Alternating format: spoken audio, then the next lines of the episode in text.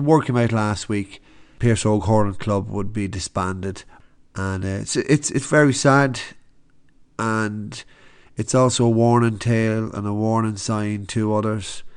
Um, I caught up with the chair, chairman and star player down the years, Jer Junior Smyth. He gives the in, in and outs of the club, the background, the details, and just what happened in the end and how how, how it came to pass.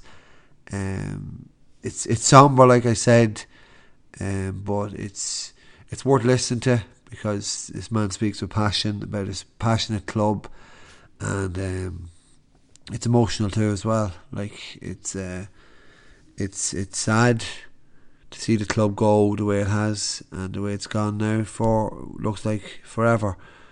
So founded in 1989 and disbanded in 2021 or yeah, I suppose 2020.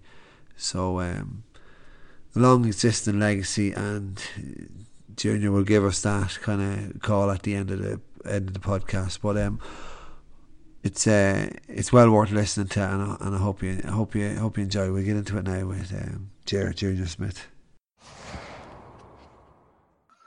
There was the the rule is that seventy five percent of the people in attendance have to vote in favour for the club to be wound up, and there was six of us there, and we decided that there'd be one vote cast against it, just so that it wasn't hundred percent. Oh, God, right. You know, but everyone was in favour of it happening. But for the reporting process, you know, you always wanted to have one person saying, "No, we didn't want to see the club disappear." But yeah, everyone there on the night made the call and was of the same opinion that the only way forward was to say goodbye to our beloved club.